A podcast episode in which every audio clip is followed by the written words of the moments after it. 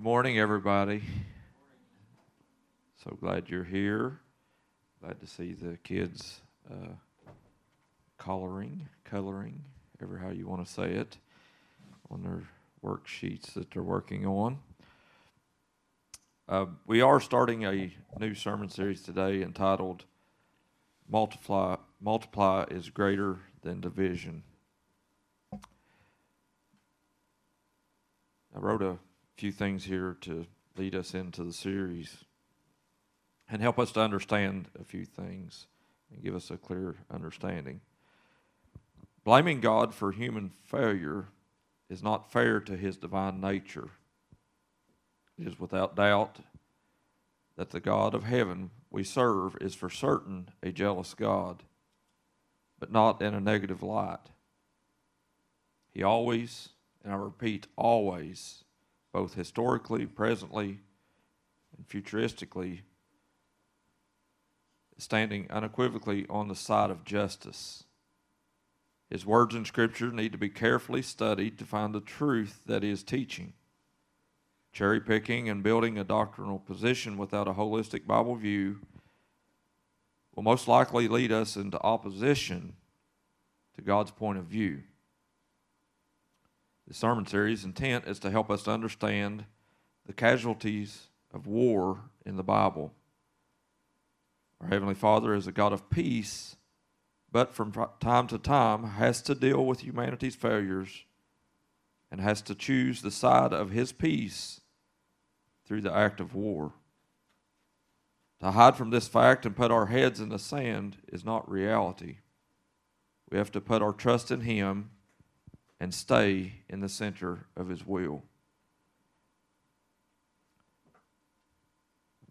So, this will not be an easy sermon series for us to hear, but hopefully, we glean some truth and understanding to Scripture as a whole. And just like always, when I write these sermon series down, it's always at the end of the year, usually in November and December, I figure out my uh, preaching plan for the next year and put these uh, sermons on a timeline, on a calendar, and pin them down. And it's it should not be surprising to us. The more and more I've done this since a long time ago, since I first been to Bethesda, I can take you all the way back through 2012 and forward in uh, preparing sermons this way. And it never ceases to amaze me how God timingly puts things in order because He knows the future before we ever even get there. Amen? So, in the midst of the situation that we're finding ourselves in in the current events, world events, I think we all can say in this place that we are seeing firsthand in real time that there is casualties of war. The casualties are, they should hurt our heart when we see, like a few weeks ago, that upon our exodus, exodus of Afghanistan, that we saw those American soldiers fall just trying to get out of the country. To see those flag draped caskets coming off of planes, and family and loved ones anguishing in their heart the loss of their loved one is almost unbearable. And any God fearing Christian should pray for them and lift them up and ask God to give them peace and understanding even in those troublesome times. Discussing war is not easy in a topic in a church. But hopefully and prayerfully, as we look through these things, that we will come to those conclusions that we see that war is not acted on behalf of God, that it's not God's destruction of earth or humans, but it, uh, it is our human failures as individuals, as citizens, as nations, as empires, as kingdoms that bring about these battles. Everybody say it's not God's fault. I need you to really say that and believe that. War is not God's fault. Everybody say that with me. War is not God's fault. I cannot put the blame on Him for humanity's failures. He gave humans a choice in the Garden of Eden whether they wanted to serve Him and stay with Him or do what they wanted to do. And the war and the destruction of all of humanity and every sickness, pain, everything is from the evil one that deceived Adam and Eve in the Garden of Eden. There was no thorns, there was no thistles, there was no toil of man, there was no work. Everybody say that sounds good. Amen. None of that was in place in the Garden of Eden. But once humans in Adam and Eve chose to disobey God, it brought about a destructive force upon this planet that God did not intend, and it is not God's fault. Some people may say, well, it's God's fault that He gave us free will. Why didn't He just make us robots? If He just wanted robots, He would have made a robot. He didn't make a robot in His image, He made us humans in His image.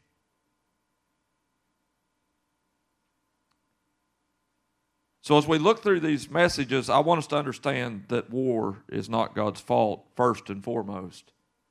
And we need to approach this sermon series from that point of view.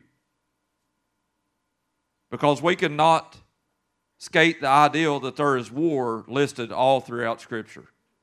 If you read your Bible, you're going to read accounts of war, you're going to see battles and different things. But we can't read it from a point of view thinking that the war began and was instituted by God and it's his fault. There's only one who wishes to divide, and that is Lucifer. That is the enemy of your soul. God is not a God of division but a God of multiplication. So multiplying is always going to be greater than division. So I'm going to go through four different battles through Scripture just to paint a picture, and there's a lot more than this, and we chose these four just to give us some viewpoints and some things uh, from a holistic view of the Bible is my approach. So hopefully and prayerfully, these four different battles that we look at will give us insight into the holistic view of war from God's point of view. So, the first one we're going to talk about today is the battle that Abram faced when his nephew Lot was taken captive. And how that Abram cherished his nephew, he loved his nephew. But there are multiple times that we will see throughout this story of Abram God's divine intervention, God's hand at work, and God's will for his children to be blessed. The word war is mentioned in the King James Bible 220 times. So there's a lot of accounts that we can take on a message about war. But hopefully, in four parts, we'll be able to see as I said a minute ago, these from a different perspective.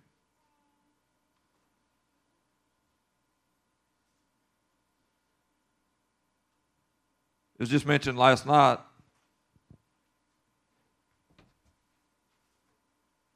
To me, from my dear brother, that there's a difference in the Old Testament and the New Testament in regards to violence.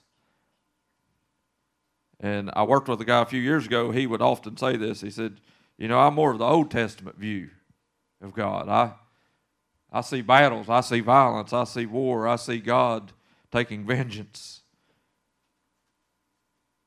But I believe from the front page of this to the back page of this, Old Testament and New Testament, that destruction is still well on its way of humanity. That the enemy didn't give up when Jesus resurrected from the dead and said, Okay, it's finished. I'm not got any more work to do. I'm just going to let it all be now. The devil is still at work dividing and bringing anguish upon God's people. And to say that we can't see that or understand that would be a disregard to even the New Testament that we see. Because how we can, can we say that there is no destruction or is no vengeance or is no battles or is no strife or division in the New Testament whenever we see Stephen being stoned to death in the book of Acts in the very beginning of the church. The enemy is still out to kill, steal, and destroy. And if we don't look at the Bible in that viewpoint, we're missing it in its entirety. But I love this verse because it's a verse that I hear people mention a lot of times when they're talking about how that we as Christians come to these viewpoints and they take this verse, I believe, somewhat out of context, but I want to read it to us. And this is our verse that I want you to go to to pin down, mark in your Bible, look through this, figure this out on your own, but listen to some messages about some insight to it. Matthew chapter 11, verse 12. Matthew is the first gospel in your New Testament, chapter 11, verse 12. This is Jesus speaking. How many believes Jesus has got something to say?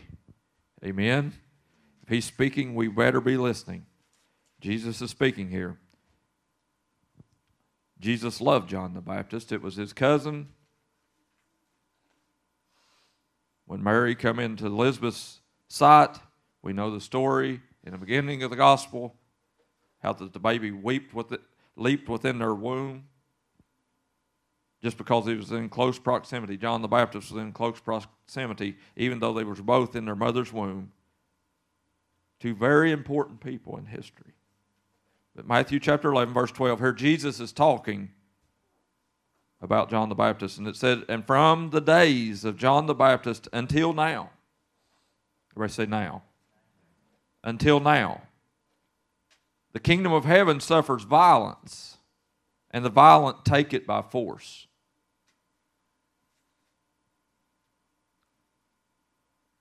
Maybe this verse isn't speaking to you, and you're thinking, well, I'm just a peace, kind, caring, loving.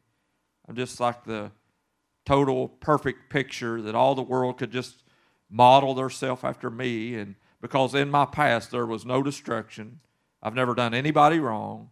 I've, I'm going to leave the world a perfect picture because I've never had a fault or a failure. And I've never hurt anybody's feelings. I'm a picture of perfection because Jesus made me perfect just so the rest of the world could see because he didn't do a good enough job himself. Hopefully, prayerfully, nobody in here believes that, or nobody watching online, I hope you don't believe that as well.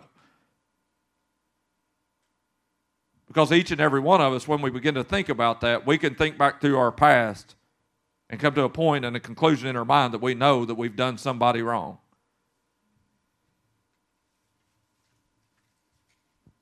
That's a country music song, right? So Jesus is saying here, yes, the kingdom of God has suffered violence, but the violent take it by force. So is he telling us and instructing us as Christians to go be violent and be destructive and, and telling us, go fight the battle for me because I can't fight it myself? See, there's a lot of people takes that verse and they'll take it to mean that that God through Jesus is telling us to be a violent people as Christians.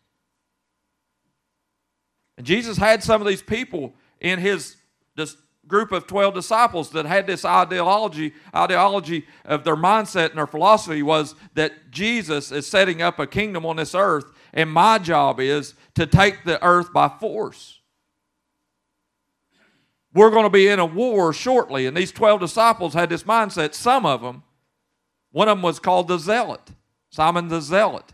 That means was a zealous person who actually was part of a, a uh, insurgency or a, a group of people that thought as Jews that when the Messiah would come that he would be labeled as king and put a crown on his head and would take the earth by force. Now, I don't know about you, but the God I serve is not a God that takes people by force. He's a God painted through the Old picture, Testament picture all the way from the beginning in Genesis that He gives people a choice to make whether you're going to choose to serve Him or not. He will not force you to serve Him.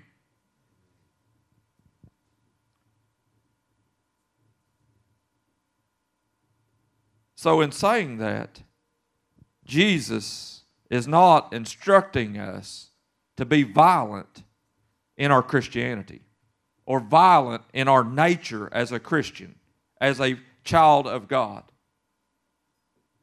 Now, I'm not saying not to serve in the military.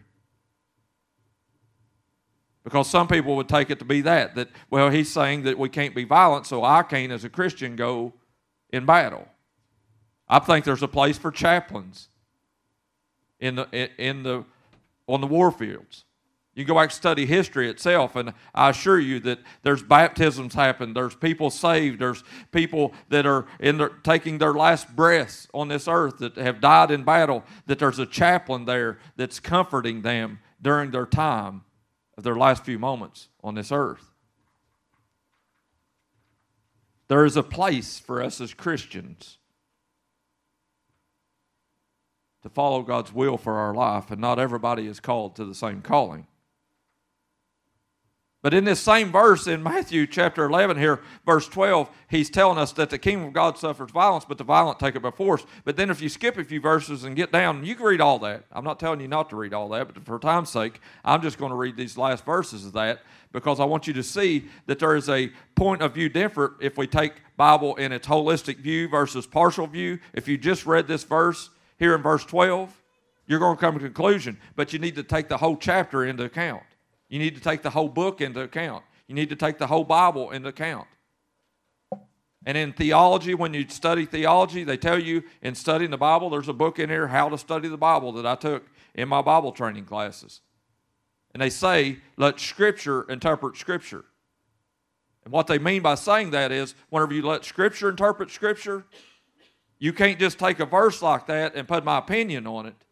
You got to let the rest of Scripture dictate what that Scripture or that text is saying. You got to let the whole Bible tell you what is this talking about. So if we go down to verse 28, so your verse 12 we read, verse 28. Let's skip down to there. Come unto me, Jesus is still talking here. Come unto me, all you that labor and that are heavy laden, and I will give you rest. Take my yoke upon you and learn of me, for I am meek and lowly in heart, and you shall find rest unto your souls. For my yoke is easy and my burden is light.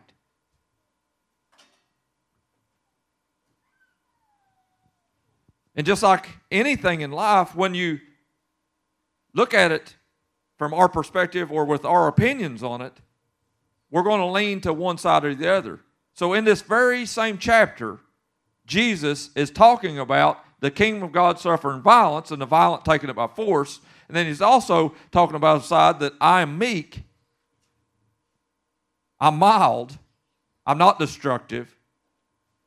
And he's painting this picture. So we have to decide which side am I on? Am I going to take violence or am I going to take this meek side? And we think it's like I have to choose one or the other. And I talked about this Wednesday night. Sometimes people will take Jesus' grace and they'll just lean all towards grace, or they'll take his truth and lean all towards truth. But John chapter 1 says that Jesus is full of grace and truth. He can be both. Amen?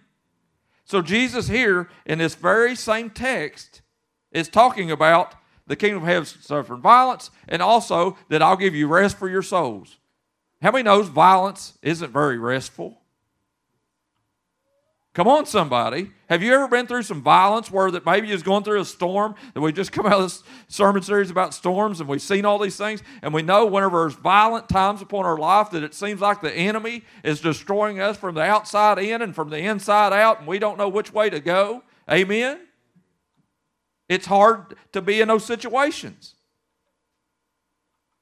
But the Bible tells us that the peace of God that passes all understanding can rest upon our lives. And I believe we need to pray in those violent moments of our life for the peace of God, the understanding of God. God, help me to see the lesson I'm being taught through this situation that I'm facing. Whether it's people hating you or you in your heart becoming angry towards other people and hating other people. God, help me to see the lesson I need to learn.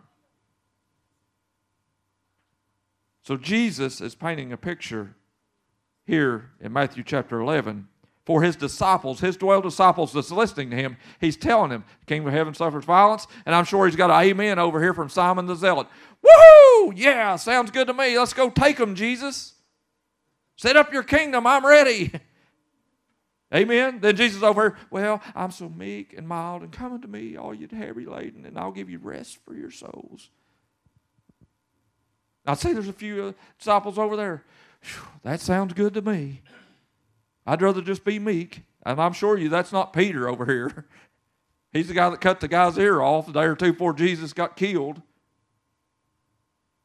There's a difference in the disciples of God, the very 12 disciples that he chose.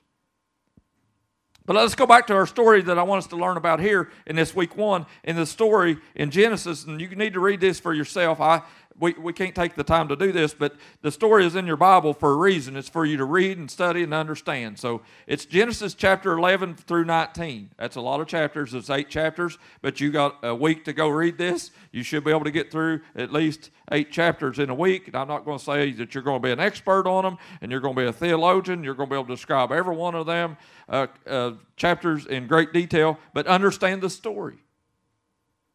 Hopefully, maybe as I'm talking about this story, that you will uh, read it before, and some of it brings some things back to remembrance. So, Genesis chapter 11 through 19 is this story of Abram,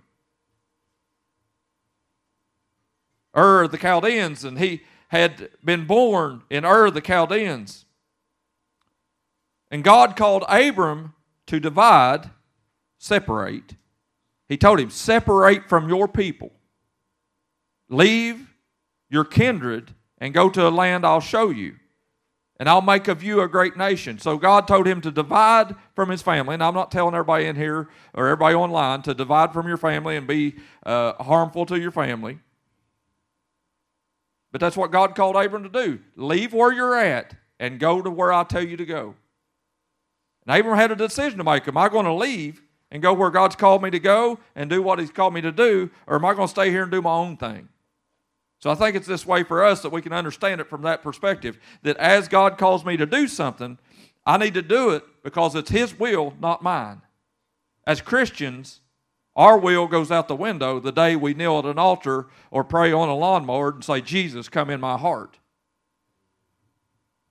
And the second He comes in our heart, He should give us a new mind, a new heart, a new understanding, a new way of looking at things. So that's the point that Abram is at here. And Abram decides, I'm going to follow God. And you need to understand, he didn't have a Bible, he didn't have the written word of God to go by. This story in Genesis is acting out in real time, and it had not been written yet. Moses writes later the book of Genesis, hundreds of years later after Abram.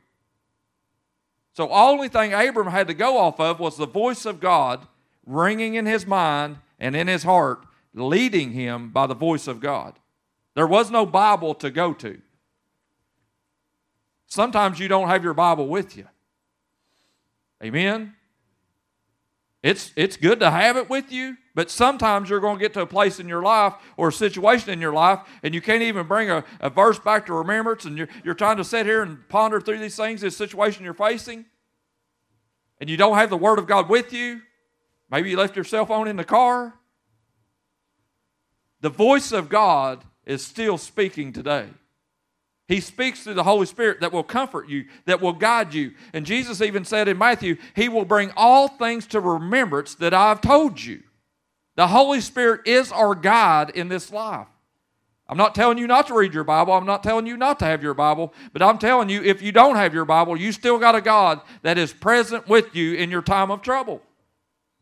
And His voice will ring true. And He won't tell you anything in person that is not written in here. He will cause this word to come to life in your life, light in your life. So, this story of Abram being called to divide from his people and go multiply. Everybody say, I'm tired of dividing. I want to multiply. Amen? As Christians, I'm tired of churches dividing. Amen? I'm, tr- I'm tired of churches splitting. I'm tired of churches coming up with doctrinal statements that divide people and split people apart. I'm ready for the church to be like in the book of Acts, where it says that God added to the church daily as many as were being saved. And later on, it even says that he multiplied them greatly. I'm ready for the multiplication of God and God's church that brings about a revival of people coming to the knowledge of the Lord Jesus Christ. That's our intent and our purpose as a church. Our sole purpose should be that not that just we should learn more and we should be uh, uh, leave church on Sundays with our feeling a little bit better about ourselves we should leave out of here inspired to go say, Wow, I need somebody else to hear what God is saying so that their life can be built up the way mine's being built up. And I cherish even my enemies to come to the knowledge of Jesus. But Abram here in this situation, he has to decide, what am I going to do? He's still got a choice, just like you got a choice.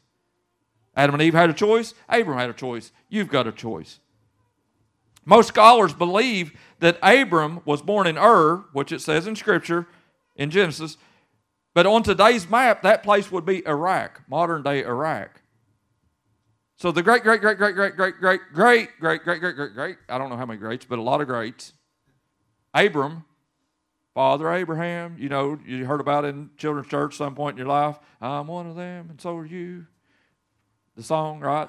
Father Abraham. It's Jesus' great, great, great, great, great, great grandpa. So basically, you can say today that Jesus was an Iraqi. Ooh, ooh, ooh, but God blesses only Israel. Really?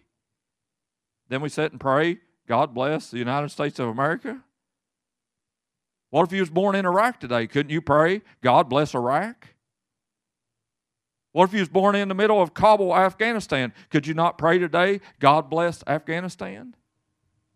What if you're a Russian born up there in the uppermost parts and you're up there in, in, in Siberia and, and, and, all that? And can you imagine being born in all this frigid, frigid temperatures and all that? Couldn't you stand up there on that soil and say, God bless Russia? You see, our mindset is manipulated by our experiences. And we as Americans have to be super careful in thinking that God is only for us.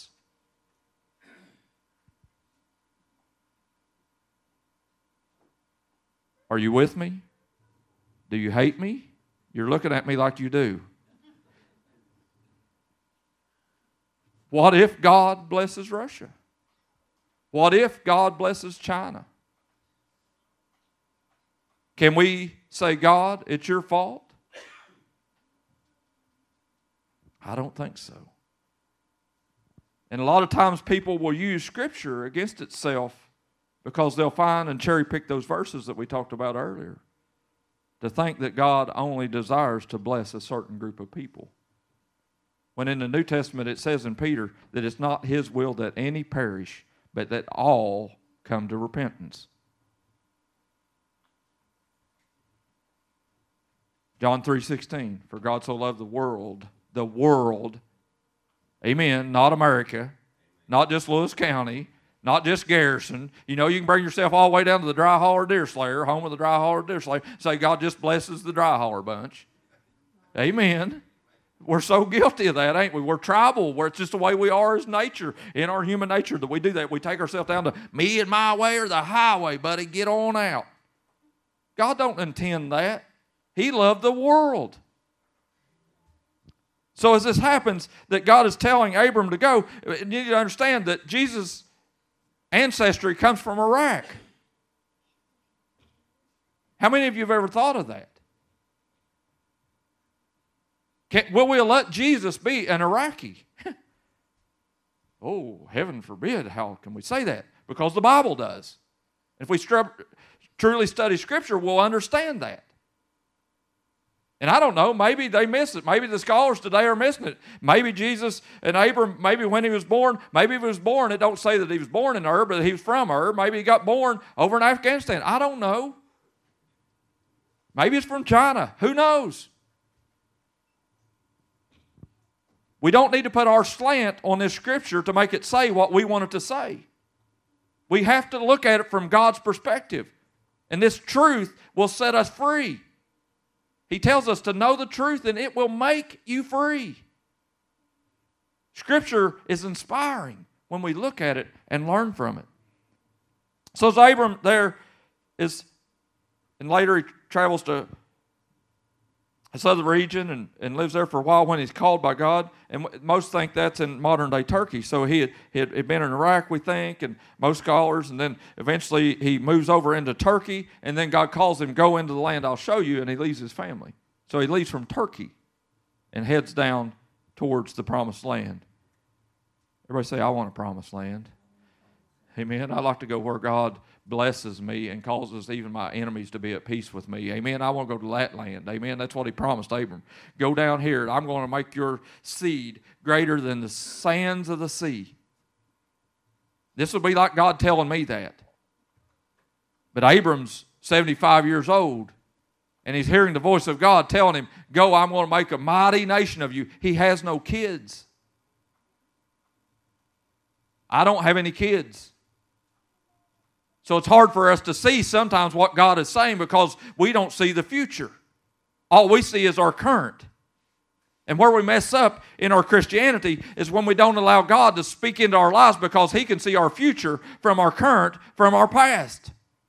So when He tells you to move, move. When He tells you to go, go. When He tells you to do, just do it. So Abram takes off on this journey, and next thing you know, his nephew's like, I like old Uncle Abram. He's pretty awesome. I ain't staying here with Dad. Abram, I want to go with you. God didn't tell Abram to take Lot, but Lot said, Uncle Abram, I want to go with you. Then you ever got an uncle that you're proud of?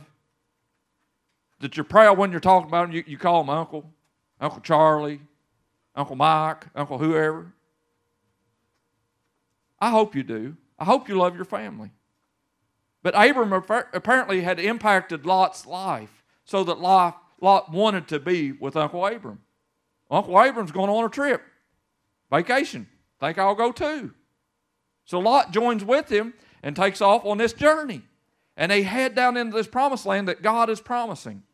And as they get to this certain region, it's flourishing. I mean, there is great beauty, and it's just in the nation of Israel, you can go over there, and there's choices in, in Israel. You can look over there because there's certain places that are desert, and there's certain places that are flourishing and all kind of shrubbery and just uh, fields, and just, it's a beautiful place. So when they get down there, they're walking around and, and they're, they're, they're together, and, you know, one big family.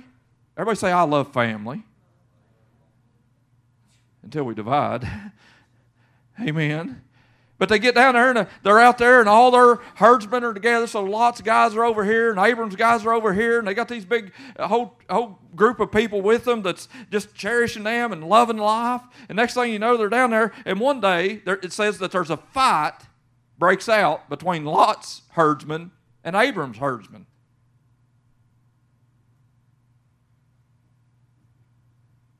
Look at your neighbor, look over at your neighbor and say, I've never fought with my family.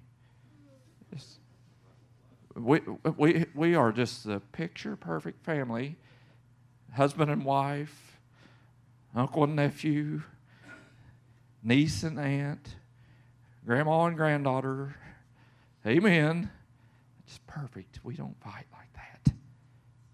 You're right what Sky used to say all the time. Every time you say something to him he's about that tall, little nephew, uh, Sky, you're right. Try to tell him something true. You're right. no, I'm serious. It's like, you're right. it's only, it's only the words he knew, I think. You're right. So Lot and them, they're down there, and, and, and their herdsmen begin to fight. And don't you think this breaks both their heart? When, their when their people that they're in charge of begins to fight and bicker amongst themselves. Or if you're on a job site and you're leading a job site, Dennis, and you see two of your good employees, maybe it's the laborers fighting the carpenters, or the carpenters fighting the bowl makers, the bowl makers, you know, it's all these different crafts, right? Because job sites are not very peaceful. Amen. It's hard to work together. Amen. Anybody ever been around? It's hard. No matter what occupation you're in, it'll be the janitors against the floor workers. It, it could be anything. The enemy wants us to fight and bicker and complain and moan and groan. So, in the midst of this battle and this fight, you know, Abram, he's the older guy, and how he knows with age comes wisdom, or it should. Amen. The older we are, the wiser we should get. I done some pretty dumb things when I was young. Amen. I was a hoodlum. But the older I get, hopefully I get better. Hopefully I, I learn more self control of God, especially after my Christianity. I should become a lot better at that point. Amen. Not perfected, but a lot better. So this happens, and Abram's there, and he's the older guy, so he, he looks and he tells Lot, he says, I tell you what, old Lot, nephew Lot, I know God has called us down here, and I know God has promised to bless me exceedingly abundantly above all I ask or think. So he tells Lot, he said, I'll give you the choice. We're going to divide here. Your people's going to take your side, and my people's going to take my side, and we're, we're going to split ways here, but I'm still going to love you either way. And he tells Lot, he said, You choose. You want this valley or do you want that one? And Lot is standing there looking at him, and the Bible says that he looked, and one was flourishing. And Lot said, I'll take that green side of the hill. How many knows you need some grass when you're out there with some sheep? And you got these animals and you got all these things to do. You need some water, amen? A drought don't look very appetizing. So Lot chooses the things of this world because in our sight as humans, we look at the good and think, man, that's the good. But in human form, what looks good sometimes may not be good. Amen? So Lot chooses the good side, and Abram said, Adios, sucker. I'm heading over here in the desert. If God be for me, who can be against me? Amen? So as he takes off over another side, next thing you know, Abram's over here, God begins to bless him anyway. God's blessings on Abram. He, his herds begin to flourish. And even in the midst of bad situations, God is still at work. Even in the midst of violence, when there's trouble in the family, God is still at work. So Abram's down here in the midst of this side of the valley doing what he's called to do make a new nation. Lot's over here taking advantage of all the world's goods. He ends up in Sodom and Gomorrah. We know the story. Read through it, right? But Lot's over here, and one day as he's living on this side of the valley, he's out here on a lone branch by himself. And it says these other kingdoms around him was at war and they was pillaging. They would run through these regions of, of Israel and they would take captive these groups of people. And these kings had merged together and formed an alliance that went after these little bitty pockets of people. And next thing you know, Lot is out there in this big green shrubbery and that's what all the things of this world that the worldly people want. So what he had chose was actually his doom, his demise. These kings come down, they capture Lot, all of his people, and they take his wives, they take his kids, they take everybody in, and they make them prisoners of war. And they carry them away. That sounds lonely, doesn't it? Your wife is a prisoner of war your possessions are pillage to your enemy. And the word gets back to Abram that Lot had been taken. He's still my nephew. Yes, we had some differences of opinion, and I let him choose, but he's still my nephew. And the Bible says that Abram contacted some of his people that he had come in contact with, and there's 300 and some of them that he knew, people in his region over there in the desert. And it says they joined forces and went together, and they went and chased down this army that had captured his nephew, an army of people, and 300 men come into contact and they looked at night and God gave them the insight and they went down and went into battle with them at night and they captured that whole entire army and all that they had taken and they beat them in war. 300 versus thousands doesn't sound very fair. But everybody say, if God be for me, who can be against me? The things of this world, as people look and say, well, look at that little bitty church down there dreaming dreams that they're going to be bigger, that they're going to do things for God. Look at them. They, uh, who do they think they are? It's not me, it's God. What's His will? Is it His will that 11,000 people in Lewis County are unsaved today? I don't think that's His will. So, why do we do things like back to the church Sunday? Why do we do things like uh, outreaches and, and, and, and youth group live and, and, and 9 11 dinners and, and big Easter events? And why do we do that as the bridge? Because we love people because God told us to. Why do we go to places that say, you know, the people, they don't want us to go there? Why? Because God wants us to. We have to try our best to see God's word provided to people that have never heard. So, Lot, can you imagine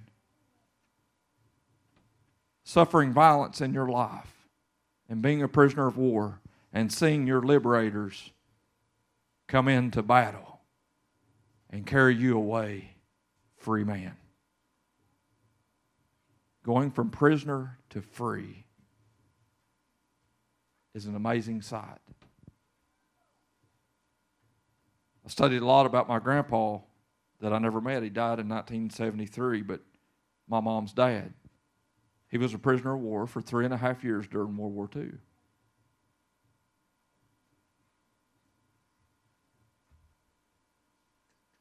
It was the largest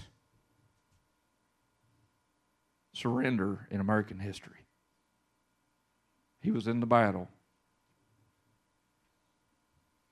Okay, I don't even want to say the term that they use in church of the battle that they call it. But he was in that battle, and they turned herself over over 10,000 American soldiers in an instant. Raised their hand, threw down their guns, become captive by the Japanese army. Little did they know they would spend three and a half years in camps, in prison. They worked him in copper mines as a prisoner. Thank God he got out. But the two battles that liberated them, we know as atomic warfare. And I've studied enough about this. And the point where he was at in Japan, he got captured in Philippines, on the Philippine island, but they later took him to Japan on a boat as a prisoner. And he was about equal distance from Hiroshima and Nagasaki. It was about equal distance to both of those bombs where he was at in a prison camp. And even after those bombs dropped, they had no idea. I studied it in the history books. He had no idea what was going on. All he knew was, I've been in prison so long. I don't even remember what freedom tasted like or smelled like. And the Japanese army begins to send out these messages that we are going to bow out of this battle. We're tired of fighting this war, and we're going to surrender as Japan to the American forces. And the people leading those camps, the soldiers that were in those camps that were holding them prisoner, took days to find out that the battle had already been lost. And when they found out, they began to walk away. Can you imagine yourself sitting in a prison camp, barbed wired, unbelievable conditions? You've seen images, and if you haven't, go back and study them because there's images of these guys, these American prisoners of war that had been three and a half years in prison of war. A lot of them weighed 90, 80 pounds. Full size men Skin and bones was all that was left. But liberty came. And those guards began to walk off from their post because their superiors told them, leave the camp. And next thing you know, American planes begin to fly over. Can you imagine that feeling of liberty? Can you sense with me just for a minute what that would feel like going from prisoner to free and knowing you're liberated? Eventually, the American Army got there and they took them up and they put them back on boats and took them to hospitals and began to deal with these American soldiers that had been prisoners of war. And they saw the freedom and they tasted it again. Freedom tastes good. So, as we're talking about war here, I hope and pray that we that are setting in our freedom do not take it for granted. The people that have fought all the wars before, especially in American history and American culture, brought us freedom that God intends for me to live in. It's His will that you be free. Jesus said, He who the Son sets free is free indeed. How free are you in this place today? Are you as free as Lot was by his uncle? Even in the midst of war, freedom came. Jesus wants to set you free in this place today. Free from your thoughts, free from your opinions, free from past struggles with family. He wants to set you free in this place. Free from sin, free from doubt, free from fear, free from unbelief. Freedom means free. So, as we bow our heads and close our eyes in this place today,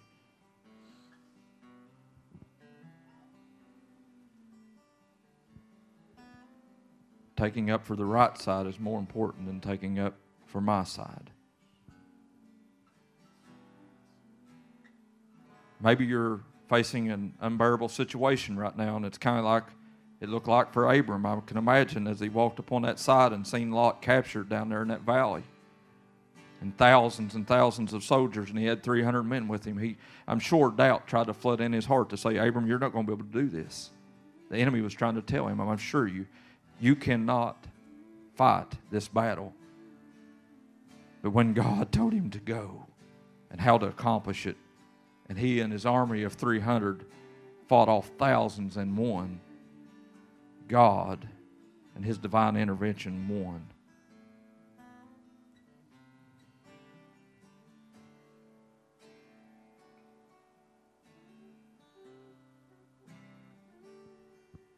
I want everybody in this place just to pray in your heart and pray in your spirit and ask God, Holy Spirit, what are you saying to me today through this message? And he don't have to speak to every one of us the same because we're not all in the same situations. He's speaking to you about what he wants to deal with you about.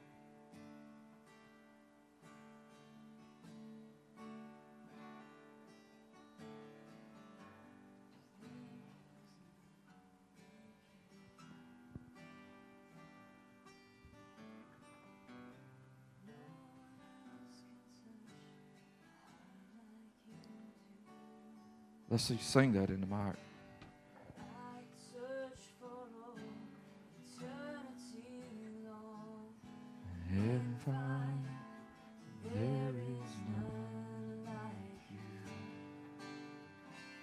So just think about him with your eyes closed right now. Think about God wanting to set you free in this place.